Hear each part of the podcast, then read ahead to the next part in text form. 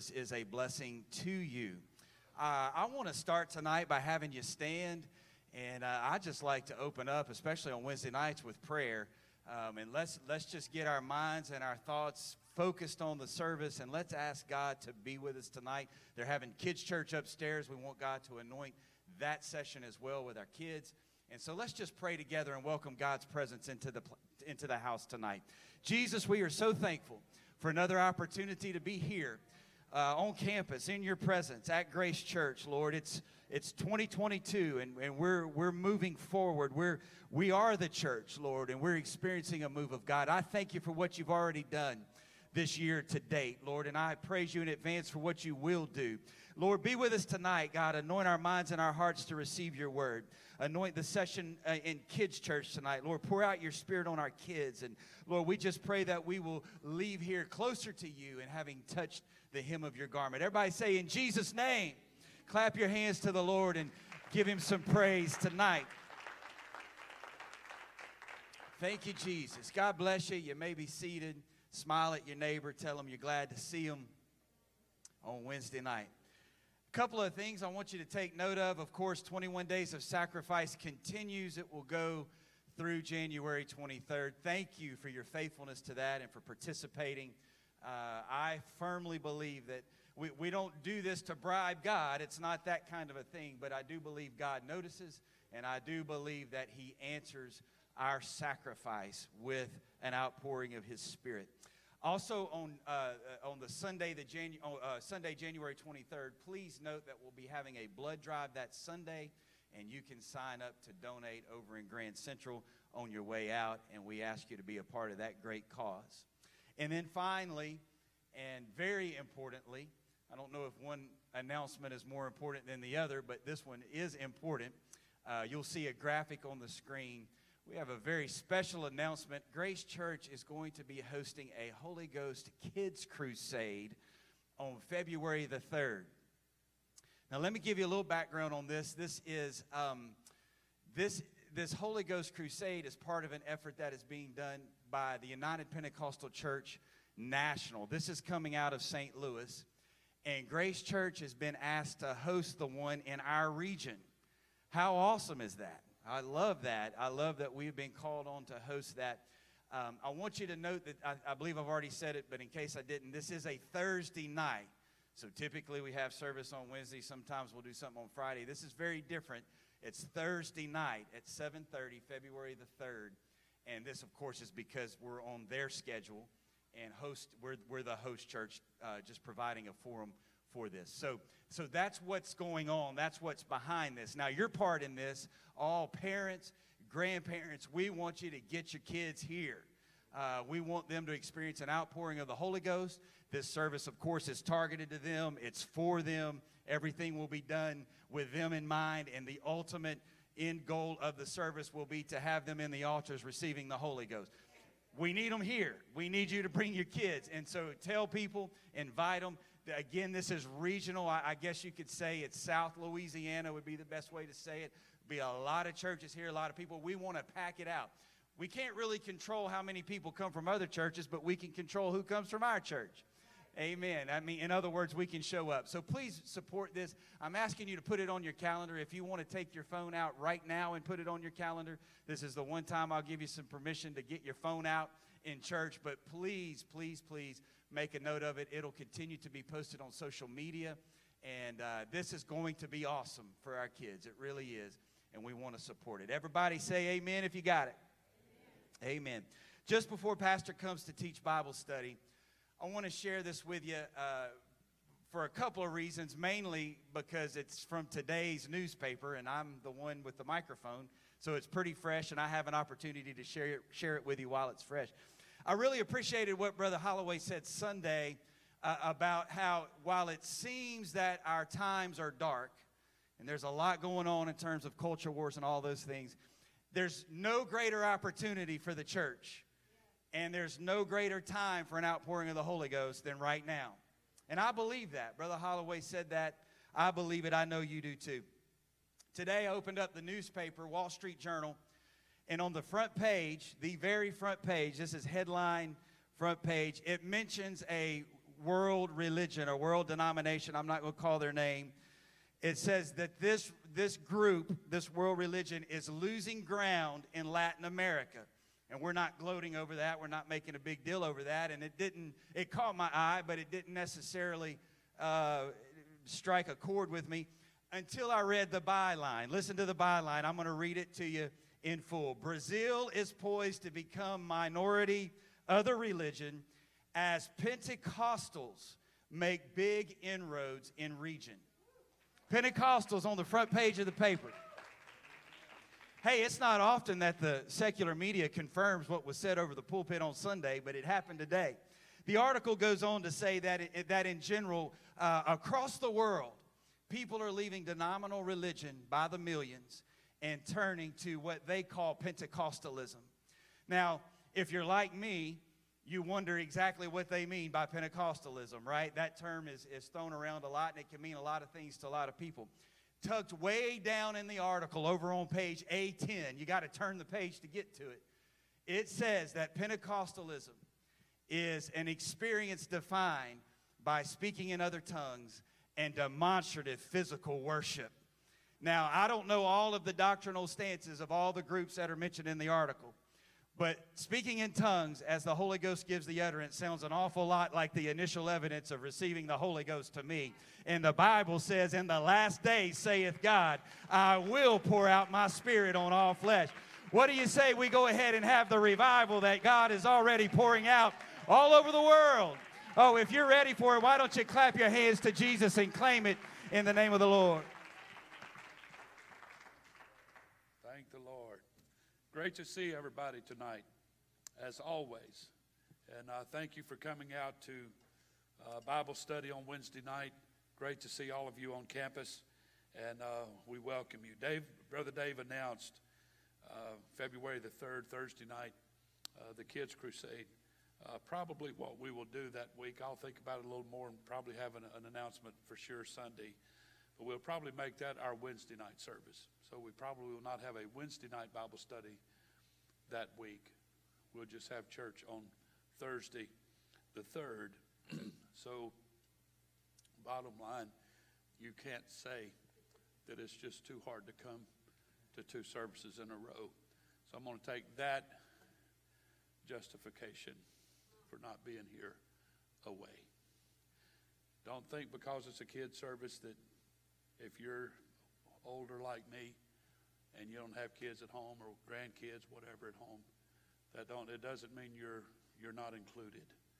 We need to show our kids and our families with kids that we're supportive of them and we're praying for them, we're behind them. I'd love for our youth group to be here to help us work altars that night. And so it's going to be a great time, and I'm very, very excited about it. I'm planning for, Lord willing, Brother Dave just mentioned the article he read in the newspaper, and it's literally a prelude into what I'm planning to preach to you this coming Sunday morning, Lord willing.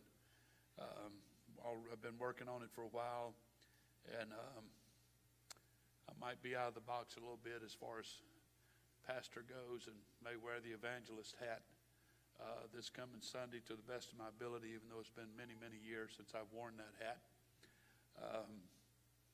But I believe God's preparing us for another huge event of Pentecost around our world. I could not believe he just mentioned that. And I told him Sunday I'm planning to preach that Sunday. And I'm planning to preach to you the journey to Pentecost again is my sermon title for this coming Sunday. So I'm going to ask you to pray with me about it. And I want us to have a rip snort time in the Holy Ghost here this coming Sunday. Amen. I want to see God do amazing things. And it's not over. Oh, no, it's not over. Thank the Lord. And as far as tonight goes, I taught several weeks ago the standard of Christianity. It took me two Wednesday nights to teach the standard of compensation, which I finished up the second part of that last Wednesday night. And tonight is, as a Bible study, a presentation. I'll probably preach it more than I teach it. It's a presentation that needs to be made and one that we need to hear. And that many, many people have said in recent times past that we don't hear enough of it. I want to read tonight from Matthew chapter 24 and beginning with verse 26. Jesus speaking here said, "Wherefore, if they shall say unto you, Behold, he that is the Messiah is in the desert, go not forth. Behold, he is in the secret chambers, believe it not. For as lightning cometh out of the east and shineth even unto the west, so shall it also be, so shall also the coming of the Son of Man be. For wheresoever the carcass is, there will be eagles. There the eagles will be gathered together. For wheresoever the carcass is, there will the eagles be gathered together.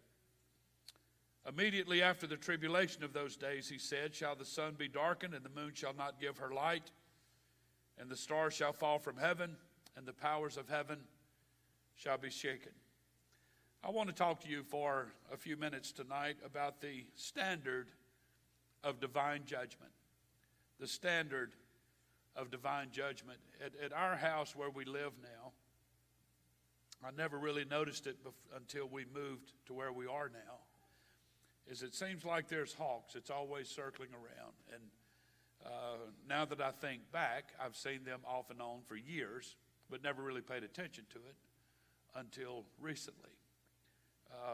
Especially living where we are now, and it's a big part of conversation from time to time. But just a day or so ago, Joseph was with me and helping me retrieve garbage cans on our golf cart, and it's got a roof over it, and he said, "Boy, Papa, look at that." And so I leaned over and looked up, and not much higher than this ceiling was a hawk swirling around over our property, and probably the closest I've been to one, especially in flight, and I got to take a good look at that. And then I understand what he's there for. They're looking for some little innocent critter that has made the mistake of coming out of hiding, and they will swoop down in a second, and they will kill that, whatever it is, their prey, and they will take it off, and that will be the end of that. And I know the Watleys and the Tears have experienced the destruction of hawks, particularly on their chickens. It's interesting to me in verse 28 that Jesus used this particular description to describe a time that is coming on this planet. And I realize that he used the word eagles, and but we all know it's a bird of prey, as are hawks and owls and other things, falcons and whatnot. But in this particular case, he's not referring to an animal. He's not referring to a dead animal. When you study the scripture, one must keep this very important truth in mind, that it is a very strong, this description that he gave is and was very a part of Eastern culture, and it's very prominent in Eastern culture. Because of that being its origin, when Jesus said that, made that statement, he knew that the people would understand what he's talking about. So our text tonight has very strong Eastern cultural coloring, if you will, and it's best understood and appreciated by those who live in the Middle East. They tell us that no sooner is some sickly animal dead or some piece of carrion thrown out by the way that the vultures appear, and most commentaries imply that the word eagle here is actually a vulture. There may not have been one single vulture visible in the hot blue sky a moment before, but taught by scent or by sight, that their banquet is prepared. They come flocking from all corners of the heaven. They do. A hideous crowd gathered around their hideous meal, fighting with flapping wings and tearing the rotting flesh with their strong talons. With that word picture, Jesus tells us that wherever there is a rotting, dead society, a carcass, if you will, hopelessly corrupt and evil, down upon it as if drawn by some unerring attraction will come the angels, the vultures of divine judgment. And to be sure, the words spoken in our text by Christ are not exhausted in their reference to the coming of the Lord when he raptures his church out of here. And I will clarify tonight, because I'll mention it later, that the rapture is not the second coming. There's the rapture of the church is for essentially the Gentile church. The second coming will come 7 years later after the tribulation period, when he literally comes back to the earth to reveal himself to the Jewish people. In fact, there have been many comings of the Lord, if you will, many days of the Lord, which on a smaller scale have embodied the same principles as are to be displayed in a worldwide splendor and awfulness at the last judgment. The first thing in these words that we must realize is that they are to us a revelation of divine law that operates with unerring certainty throughout the course of the world's history. God can tell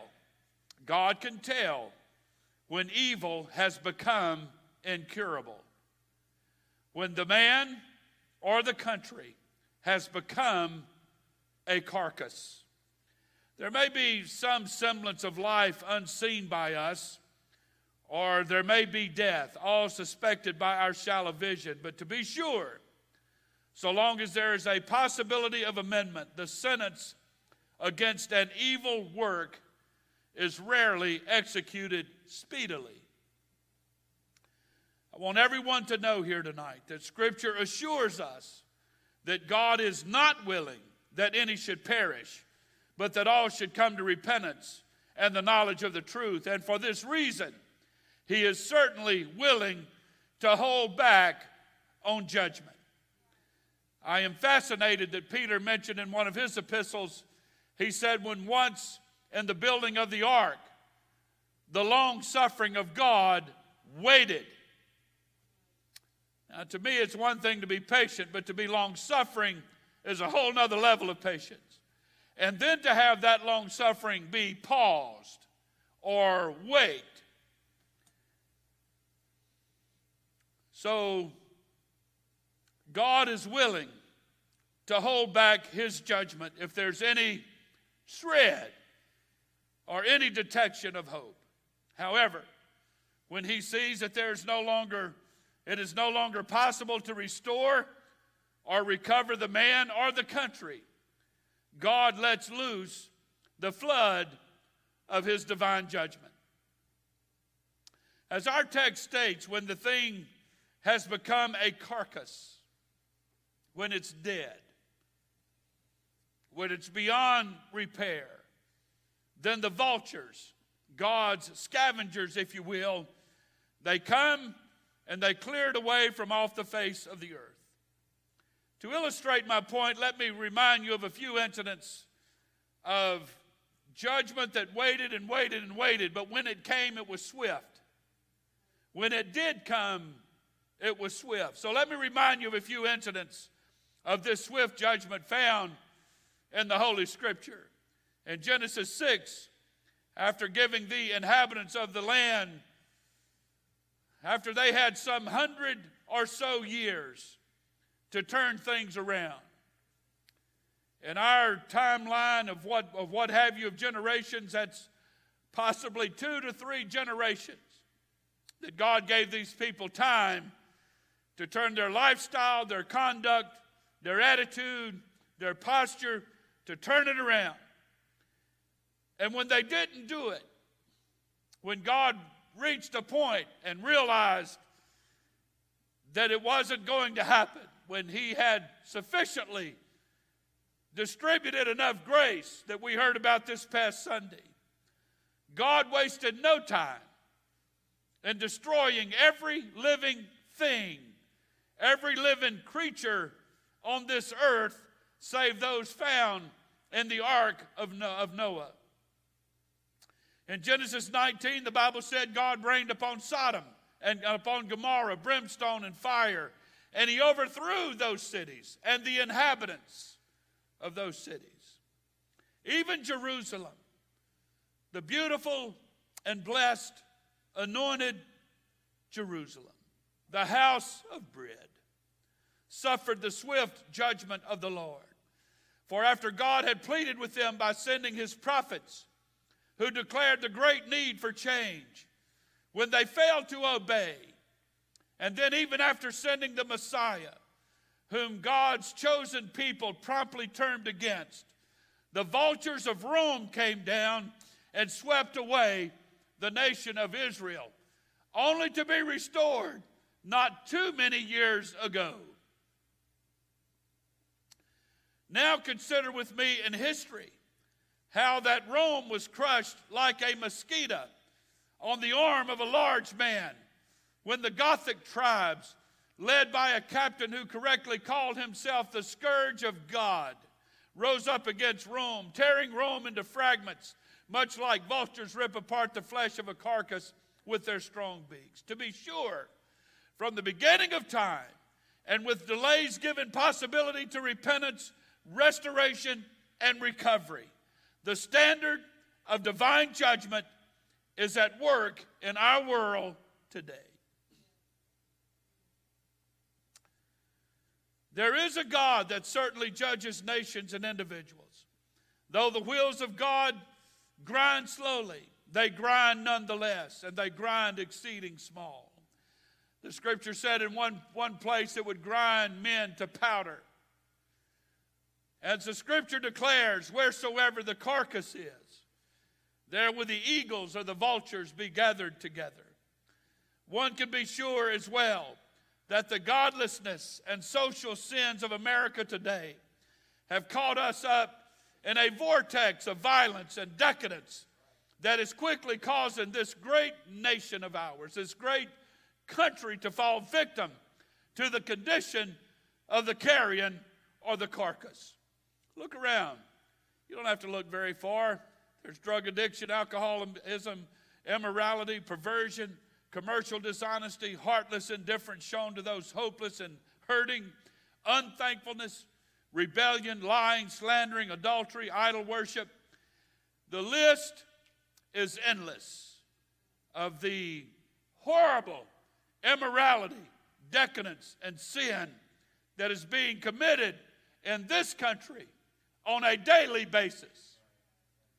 All are prevalent throughout society today, causing this great country of ours to be, if not dead, then certainly lying on its deathbed. We have reached the point, folks, where literally in our country today, in America today, evil is called good, and good is called evil. We've reached that place. Everybody said amen. So we no doubt have seen and shall soon see another day of the Lord, just as our text declares, unless we as a nation collectively fall on our faces before God in repentance. My one last hope is the church. I believe as long as the church is on this planet, it has the ability to push back darkness and also push back the judgment of God. I thank God for that. I don't think we all understand the power of the church. God has a power source on this planet, and it's called the church. It's called the Pentecostals. It's called the people who have been born again of water and spirit. And God possesses more power on this planet just through the church. I believe that tonight. I know that tonight. God has proven through the years as long as the existence of the church is on this planet, there's a whole lot of stuff the devil cannot do. I want to say that again. As long as the church is in existence on this planet, there's a lot of things that the devil cannot do. I have to smile when occasionally I read headlines in the news where it says the very liberal factions in our country are fighting against each other, and they can't agree on their very liberal, anti-God, socialist agenda. They just can't agree enough in all the details, I guess, to just cause America to completely fall into it. I have to smile when I read those articles. You know what I think? I think it's just a praying church. Every time they get a little momentum, the church just throws a stick in the spokes and just tumbles the whole thing. Just it all falls down and crumbles. I believe that. I believe that. As long as there is a church here, there's a lot of things that the devil is not going to be able to do. Why do you think the devil is trying to destroy the church? He used to attack it from the outside. Now he's attacking it from the inside. But I still believe there's a bunch of people in this congregation that stood your ground, buddy. I prayed about that today, that you've stood your ground and said, my family's not going down. My kids aren't going down. Not on my watch. As long as I can pray a prayer, as long as I can serve God another day, as long as I can pound on the doors of heaven, we're going to win, and we're going out of here as a powerful, victorious, anointed church of the living God. Hallelujah.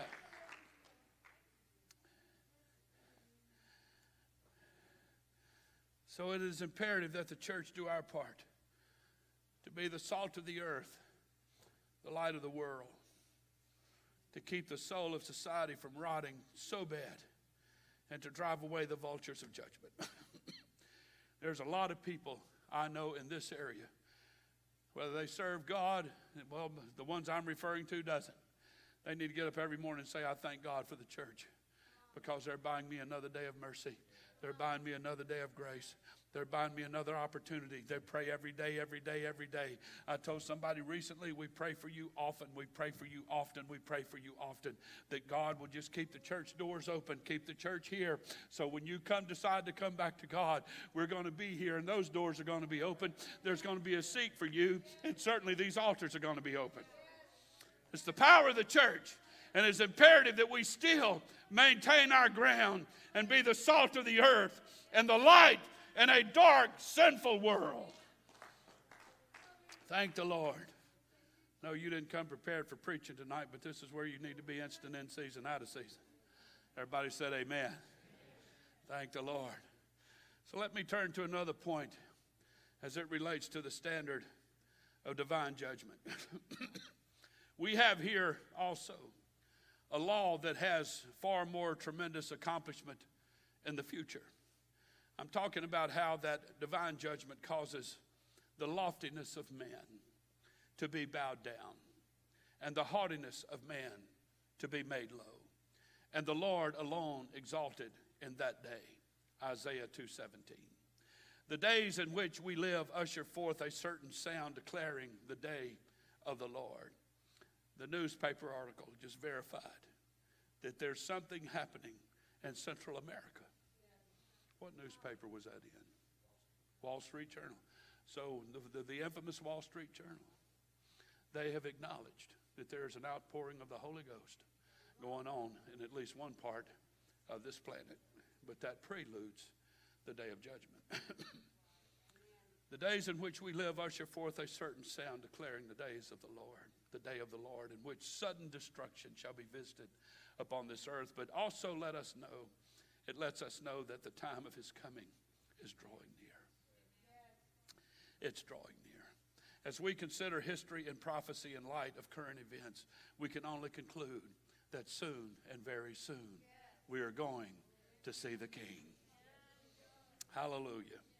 I was in a time of prayer today, and I just kind of prayed, and I don't always premeditate prayer. I just pray, just kind of like you communicate with everybody else. You don't always think about it first.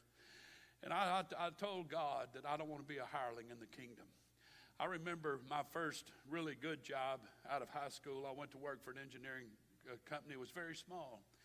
There's only, inside the office, there's only 6 or 8 employees, if that many, maybe 5 or 6 employees. And I'll never forget my first day of work, the owner of the company, came in and introduced himself to me. Hi, I'm Harry Barbe, and welcome to our company. I'll never forget it. He made me feel like $1,000,000.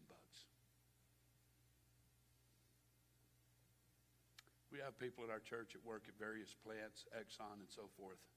Let me ask you, have you ever met the owner? I met the owner where I used to work. Sure did. As a matter of fact, most of the engineering firms I work for, I did meet the owner. Can you say that about your company? That you met the top dog? You met the guy where the buck stops. I met the owner. I was in time of prayer today, and I told God, I don't want to be a hireling. I don't want to be considered an assistant manager. I don't even want to be, I don't want any titles like that. All I want to know is when I need to walk into the throne room of the King of Glory, I can. And I'm going to know you, and you're going to know me. So this kingdom of God where I work, I know the owner of that kingdom too. And his name is Jesus. And I had a very long, serious conversation with him today. And I had one with him yesterday. Can anybody else here tonight say that? I hope there's somebody that talked to Jesus today, that talked to the owner of this company we work for, if you will. Hallelujah to God. I thank God to be a part of the church. But John said in one of his epistles that the day's going to come when we're going to be caught out of here, and when we reach that golden portal, we're going to see him as he is. And I can't wait for that day to come. And I don't believe it's going to be very long before Jesus throws back the curtain of time and ushers his bride into eternity. Then he will terminate the world's history as he judges all nations and all the people of those nations. That future judgment is distinctly a part of Christian revelation and Bible teaching. Jesus Christ is to come again in bodily form as he went away, and all men are to be judged by him. We all know the verse that there's going to come a time when every knee shall bow and every tongue shall confess that he is Lord.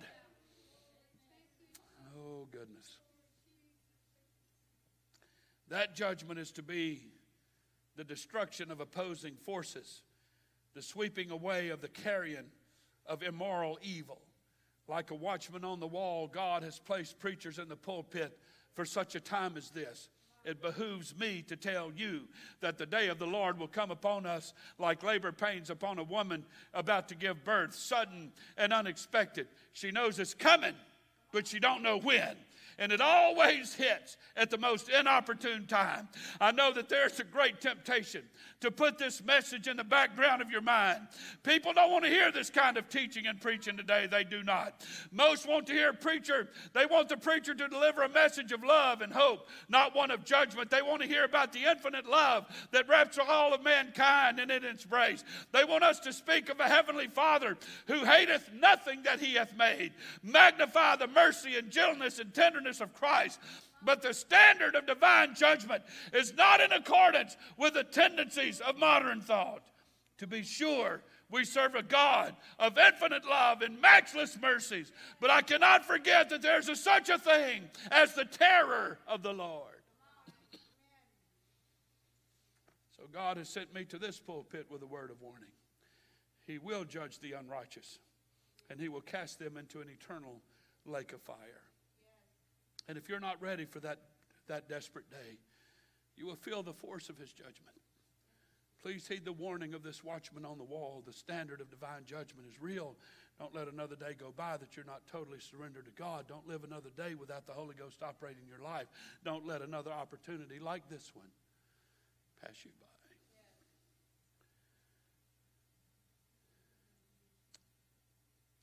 So in conclusion tonight, as I put out the landing gear. That's an unusual thing to say on Wednesday night Bible study. But nonetheless, that's what we're doing. You see, this is a law, the standard of divine law. This is a law that never needs to touch you and I. And neither do you need to know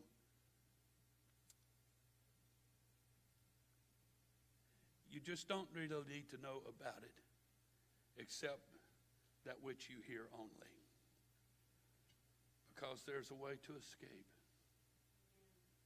the standard of divine judgment.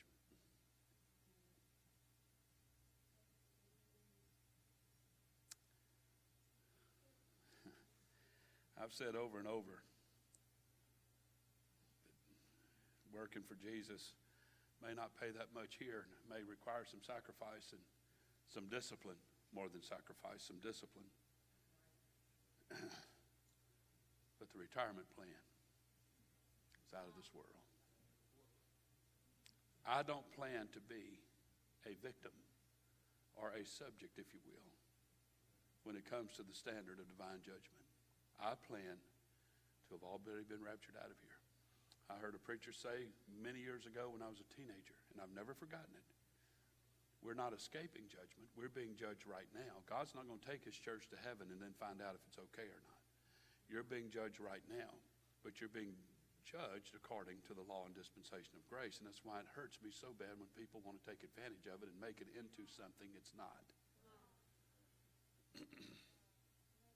So it's possible for you to go through all of your entire life and either die or be raptured and never be touched or affected by this law. It's possible. There's a way to escape it. The true effect of this message is the effect that Paul himself attached to it when he said in the hearing of the Athenian wisdom, the philosophers and scholars of Athens, Greece, in Acts 17, verse 30, he said, "In the times of this ignorance God winked at, but now commandeth all men everywhere to repent, because he hath appointed a day in which he will judge the world in righteousness by that man whom he hath ordained, whereof he hath given assurance unto all men, and that he hath raised him from the dead." So Jesus is our way of getting past or around this law. Jesus even said such things himself, that I am the way, the truth, and the life. Paul went on to say to the church at Rome that there's therefore now no condemnation to them which are in Christ Jesus, who walk not after the flesh but after the Spirit. For the law of the Spirit of life is Christ Jesus, hath made me free from the law of sin and death, which is the law of judgment. So if we will trust in Christ, obey his commandments to be born of water and Spirit, and then live according to his commandments, after that, we shall be quickened from the death of sin, and so we will not be the food for the vultures of his judgment. So wherever there is entire moral corruption, there is a final punishment. God has set a pattern for that in Scripture many, many times. The poor Jews could never learn it. They could never learn it. They'd backslide, be taken captive. They'd cry and repent. God would deliver them, put them back in Israel, and then they'd do it again. He just repeated the cycle, like some of us do in our generation. But wherever there is entire moral corruption, there is final punishment. Wherever there is partial corruption, there is remedial punishment. That means there's still life and there's still hope that a person can come to God. God, in his capacity as governor of the world and as the educator of mankind, is bound to destroy corruption. He is. It is necessary that the vulture should devour the carcass, lest it pollute the air and breed pestilence. However, the antithesis, or the opposite of this, is equally true. Where there is righteousness, God is bound to bless it and cause it to bless others. This is the power of the church. Y'all didn't hear what I said. Where there is righteousness, God is bound to bless it as much as God curses sin and destroys the corruption of the earth, he blesses righteousness. He blesses righteousness. God is bound to bless it and will cause the church to be a blessing to others. I think it was Noah and I were having a conversation several nights ago, and he asked me, "Papa, what do you think is going to happen when the rapture takes place?" It was this past Saturday night after their quizzing tournament in Denham Springs. I said, "You know what, now that you mentioned that," because the restaurant we were eating at, there were several other people from that tournament that was there. Some of them, I recognize their face, I know their names. Sister Murphy and Casey knew them and whatnot. But I thought, you know, I told Noah, how cool would it be for the rapture to take place right now? Because there'd be about 5 or 6 tables. That all that would be left there, I believe, is a pile of clothing. And other than that, there will be no clue as to what happened and where these people went. I believe tonight that the rapture is imminent. I know we've heard that all of our lives, but buddy, if it was felt close back then, how much closer should it feel now? Amen. So I would encourage all of us here tonight to make a very pronounced and very firm decision, to make up our mind, as Joshua said in the Old Testament, "As for me and my house, we're going to serve the Lord." We're going to serve the Lord. So, and in that day when the vultures of judgment with their mighty black pinions are wheeling and circling around in the sky above, ready to pounce upon their prey, the Lord will gather us as a hen doth her chickens under her wings, and beneath his shadow shall we be safe. And I rest tonight on that hope.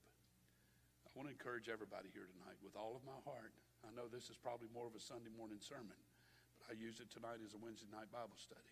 But I encourage you tonight, before you go to bed tonight, you talk to God. I do it every night I get in bed. God, if there's any sin I committed today, I am sorry.